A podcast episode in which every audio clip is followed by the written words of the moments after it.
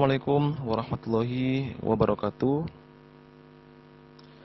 Untuk selanjutnya, yakni uh, mata pelajaran Al-Quran Hadis, silakan untuk teman-teman dipersiapkan terkait alat tulisnya, baik itu pensil, kemudian buku, catatan kecil. Jadi, semisal ada materi-materi pokok terkait dengan materi terkait dengan pembelajaran, teman-teman bisa membuat catatan sebagai pengingat ya, sebagai ilmu apa sebagai catatan. Karena ilmu itu sebagai, seperti halnya binatang ternak kalau tidak diikat ya akan lepas.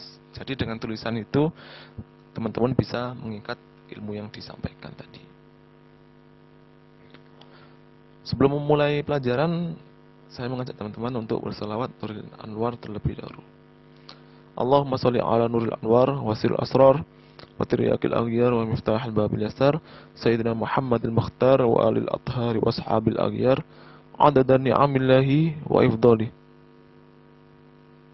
Alhamdulillahirrahmanirrahim Untuk selanjutnya Saya masih bisa menyampaikan materi Melalui pesan suara ini Semoga teman-teman Nanti Ya itu tadi ya Saya sampaikan tadi mencatat terkait dengan Materi yang disampaikan Agar tidak hilang Selanjutnya ya ini pembahasan terkait uh, selanjutnya bab selanjutnya dari surat Al-Baqarah ayat 155 sampai 157. A'udzu billahi minasy syaithanir rajim. Bismillahirrahmanirrahim. ولنبلونكم بشيء من الخوف والجوع ونقص من الأموال والأنفس والثمرات. وبشر الصابرين الذين إذا أصابتهم مصيبة قالوا قالوا إنا لله وإنا إليه راجعون. أولئك عليهم صلوات من ربهم ورحمة. Ulaika humul muhtadun. Selanjutnya untuk redaksi terjemahannya dan sungguh akan kami berikan cobaan kepadamu dengan sedikit ketakutan, kelaparan, kekurangan harta, jiwa dan buah-buahan dan berikan berita gembira kepada orang-orang yang sabar yaitu orang-orang yang apabila ditimpa musibah mereka mengucapkan inna lillahi wa inna ilaihi raji'un. Ya, mereka itu orang yang mendapat keberkatan yang sempurna dan rahmat dari Tuhan mereka dan mereka itu orang-orang yang mendapati petunjuk. Ya, selanjutnya uh, selanjutnya uh, terkait dengan kandungan surat Al-Baqarah ayat 105 155 sampai 157 ini ayat ini memastikan bahwa setiap orang yang mendapat ujian dan cobaan bentuk cobaan tersebut misalkan rasa aman, kemiskinan, kegelasan. Ya, jadi namun demikian Allah menegaskan bahwa balasan yang besar bagi orang-orang yang bersabar dan kembali kepada Allah pada saat menghadapi suatu ujian. Jadi kata walana nakum ini berasal dari kata bala yang berarti ujian. Ya, jadi para ulama memberi makna bala sebagai keniscayaan hidup berupa ujian yang diberikan Allah eh, baik itu waktu dan uh, waktu cara dan bentuk ujiannya tanpa keterlibatan manusia yang diuji baik yang bersifat menyenangkan maupun yang menjadikan manusia kesusahan. Nah, selanjutnya kata an-nafs sebenarnya an-nafs ini berarti berasal dari kata nafs. Ia mempunyai banyak arti antara lain totalitas diri manusia sisi dalam manusia atau jiwanya. Tetapi yang dimaksud di sini adalah diri manusia itu sendiri, nafsi ini. Selanjutnya kata as-sabru artinya menahan diri dari sesuatu yang tidak berkenaan di hati. Ya, jadi ia juga berarti ketabahan. As-sabr ini kan sabar. Sabar ini indah. Jadi sabar di sini itu Sabar itu tidak ada batasnya. Jadi kalau sabar itu ada batasnya, itu bukan sabar, tetapi nafsu kita. Jadi pada ayat 115 menjelaskan bahwa Allah akan menguji kaum muslimin dengan berbagai ketakutan, kelaparan, kekurangan harta, jiwa dan buah-buahan. Buah-buahan di sini bisa berarti eh, bahan makanan juga kalau buah-buahan di sini. Atau makanan itu. Jadi dengan ujian ini kaum muslimin menjadi umat yang kuat mentalnya, umat yang mempunyai keyakinan yang kokoh, jiwanya yang tabah dan tahan uji pastinya. Jadi Allah memberikan cobaan untuk menguji hamba-hambanya dengan menimbahkan musibah. Jadi apakah ia akan tabah dan teguh pendiriannya dalam menunaikan perintah Allah? Jadi pastinya ujian ini sudah sesuai dengan kadar ketakwaan ini. Bukan berarti e, cobaan itu, misalkan ujian itu, Allah itu benci kepada kita tidak, tetapi sudah sesuai dengan kadarnya keimanan kita. Kalaupun kita merasa kalau ujian yang diberikan oleh Allah kepada kita itu kok berat, ya, itu bukan berarti Allah benci, tetapi Allah itu cinta. Ya. Cintanya dalam bentuk apa? Mungkin Allah sedang kangen kepada kita. Allah sedang kangen kita bertemu di seperti malamnya bermunajat Allah sedang kangen kita. Ya, jadi kita kalau ada ada suatu ujian dan cobaan kita ambil hikmahnya. Kita juga harus husnudon dari cobaan yang diberikan Allah pada kita itu. Semaksimal mungkin kita harus mengambil hikmahnya dan berhusnudon bukan menyalahkan. Jadi melaksanakan hukum dan taat kepadanya ataukah justru akan surut kufur, ya, surut kembali dan memberikan penyesalan dan ketidaksenangan karena diambil ya, diambil hartanya, harta kekayaan atau keturunannya, Pak. Jadi padahal sesuatu yang ada di tangan mereka itu seperti halnya barang pinjaman yang harus dikembalikan kepada pemiliknya. Jadi seperti halnya jiwa-jiwa tukang parkir ini juga harus kita tanamkan, Rek. Jiwa-jiwa tukang parkir ini juga ditanamkan kepada diri kita kan misalkan tukang parkir itu ada orang yang menitipkan kendaraannya misalkan motor mobil atau apalah. Ya orang orang parkir itu kan tidak pernah merasa kalau ia memiliki barang parkiran itu barang motor mobil itu. Karena ya itu barang yang diberikan itu hanya pinjaman. Ya itu hanya titipan yang diberikan oleh Allah. Bedanya kalau orang parkir itu ada ada upahnya saja. Ya sama seperti halnya titipan ini juga ada upahnya kepada kita Ya, saya seperti yang saya tekankan tadi, jiwa-jiwa tukang parkir ini juga harusnya ada di diri diri kalian. Saya juga, ya, bukan hanya kalian, saya juga. Jadi keimanan, keyakinan, tawakal dan kesabaran yang kokoh amatlah sangat kita butuhkan dalam menghadapi badai cobaan yang menerpa sehingga tidak menjadikan diri kita e, berburuk sangka kepada Allah terhadap segala ketentuannya dan haruslah diyakini bahwa Tidaklah Allah menurunkan berbagai musibah melainkan sebagai ujian atas keimanan yang kita miliki. Ya. Jadi kalau pernah berfirman yang artinya apakah manusia itu mengira bahwa mereka dibiarkan saja mengat, si, dibiarkan saja kemudian mengatakan si manusia ini kami telah beriman sedangkan mereka tidak diuji lagi dan sesungguhnya kami telah menguji orang-orang yang sebelum mereka maka sesungguhnya Allah itu mengetahui orang-orang yang benar dan sesungguhnya dia mengetahui orang-orang yang dusta. Ini dari kandungan surat Al-Ankabut ayat 2 sampai 3, tapi juga ada hubungannya sih dengan uh, kandungan surat Al-Baqarah ini.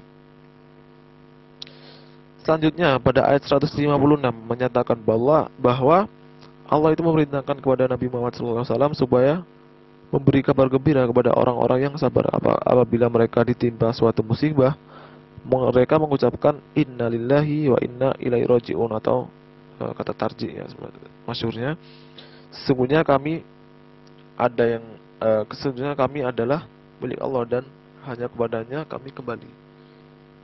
Dan kabar-kabar gembira itu dijelaskan pada ayat selanjutnya yakni ayat 157 yakni berita bahwa orang-orang yang sabar itu mendapat berkat ampunan rahmat dan pujian dari Allah Subhanahu wa taala dan mereka itu mendapat petunjuk kepada jalan yang benar.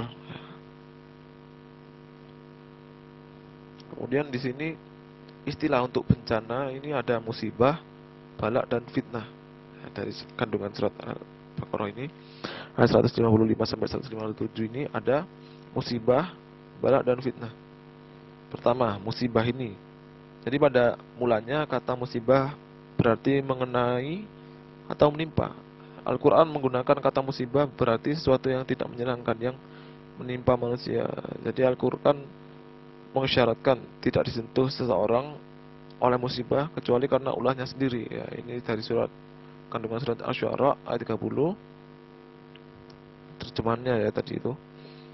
Jadi kalau musibah ini ya, datangnya pasti karena ulah manusia itu sendiri. Misalkan ada suatu bencana di suatu wilayah tersebut, ya berarti mungkin saja bisa jadi di wilayah tersebut banyak orang-orang yang melakukan kemaksiatan, suatu kemungkaran juga. Nah, sehingga terjadilah musibah pada wilayah tersebut. Ya, itu pada suatu kalayak umum, kalayak umum.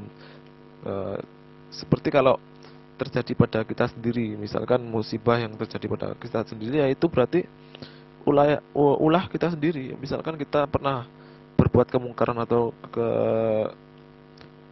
kemaksiatan kepada orang lain, yaitu seperti, seperti halnya maksiat itu juga akan kembali juga kepada kita.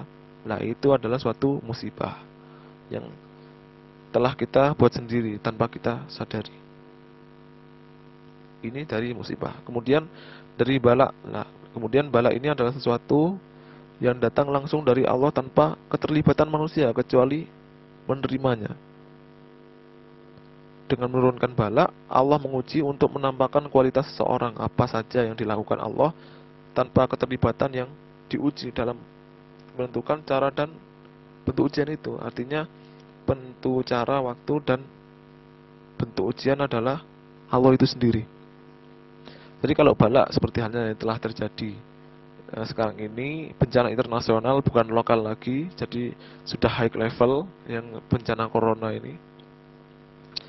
Bencana corona ini seperti halnya bala ini tidak memandang siapa pun, baik orang itu telah melakukan kemaksiatan atau tidak. Kalau bala ini terjadi pada seluruh e, kalayak wilayah tersebut tanpa memandang kalau orang itu harus berbuat kemaksiatan terlebih dahulu. Tapi bukan berarti dengan datangnya bala ini Allah benci kepada kita tidak. Nah, kita harus bisa mengambil sesuatu hikmah bahkan bencana bentuk apa pun bentuk bala ini kita harus mengambil hikmahnya. Bukan berarti Allah bukan berarti Allah benci kepada kita tetapi bentuk cintanya kepada Allah seberapa besarnya kalau kita dihadapkan dihadapkan dengan bala ini kita kembali kepada Allah Subhanahu wa taala. Nah, itu yang diharapkan oleh Allah Subhanahu wa taala.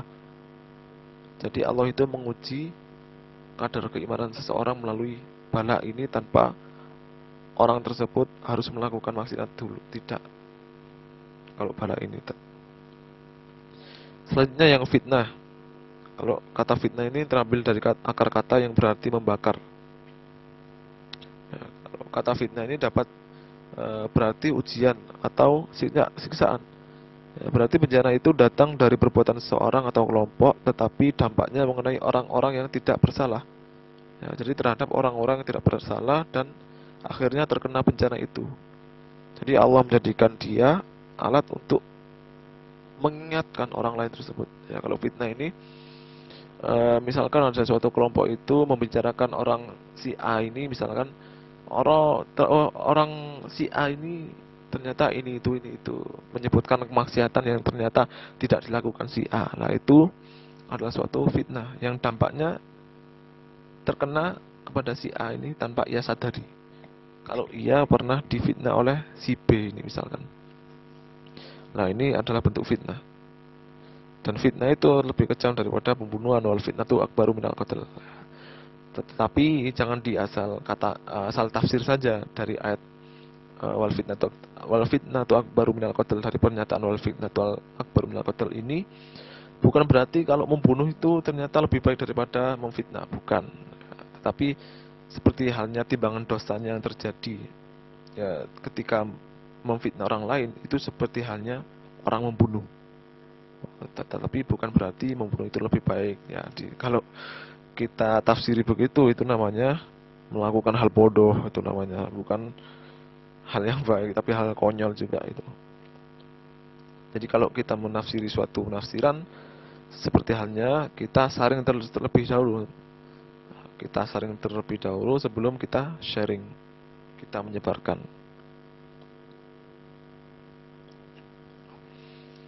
Kemudian hikmah ya, hikmah dari ayat Al-Baqarah ayat 155 sampai 157 ini apa? Jadi pertama, ujian dan cobaan yang dialami manusia selain sebagai ujian juga sebagai tanda kasih sayang Allah. Sebab yang dibalik suatu percobaan terdapat hikmah. Ya. Terdapat hikmah yang sangat berarti bagi manusia. Ya, sikap yang kemudian uh, hikmah yang kedua, sikap yang ter terbaik dalam menghadapi ujian dan cobaan dari Allah, baik yang bersifat menyenangkan atau sebaliknya, adalah dengan sabar dan tawakal di samping selalu memohon pertolongan Allah dalam menghadapinya. Sekian, silakan untuk teman-teman yang uh, mau bertanya atau kendala terkait materi yang saya sampaikan tadi, silakan ditanyakan melalui media grup ini atau kalau malu, silakan bertanya melalui PC saja. Jadi kalau pembelajaran daring ini tidak terikat waktu ya, cuma penyampaian waktu materinya pada waktu tersebut. Tapi kalau e, sampean atau jenengan-jenengan ini mau bertanya terkait materi Al-Quran hadis, ya terutama Al-Quran hadis kelas 12 ini, silakan ditanyakan. Enggak pada jamnya pelajaran pun enggak apa-apa. Di luar jam daring pun 24 jam monggo kalau mau bertanya. Tidak ada batasan untuk teman-teman bertanya. Jadi kita banyak belajar di sini. Semoga kita banyak mengambil hikmah dari pembelajaran daring ini. Allah muafiq ila Saya mohon maaf sebesar-besarnya kalau ada salah kata yang saya ucapkan tadi. Saya mohon maaf sebanyak-banyaknya. Mungkin banyak banyak ngomongnya juga saya yaitu maklum saya juga banyak belajar juga di sini. Saya mohon maaf sebesar-besarnya. Semua, Assalamualaikum warahmatullahi wabarakatuh.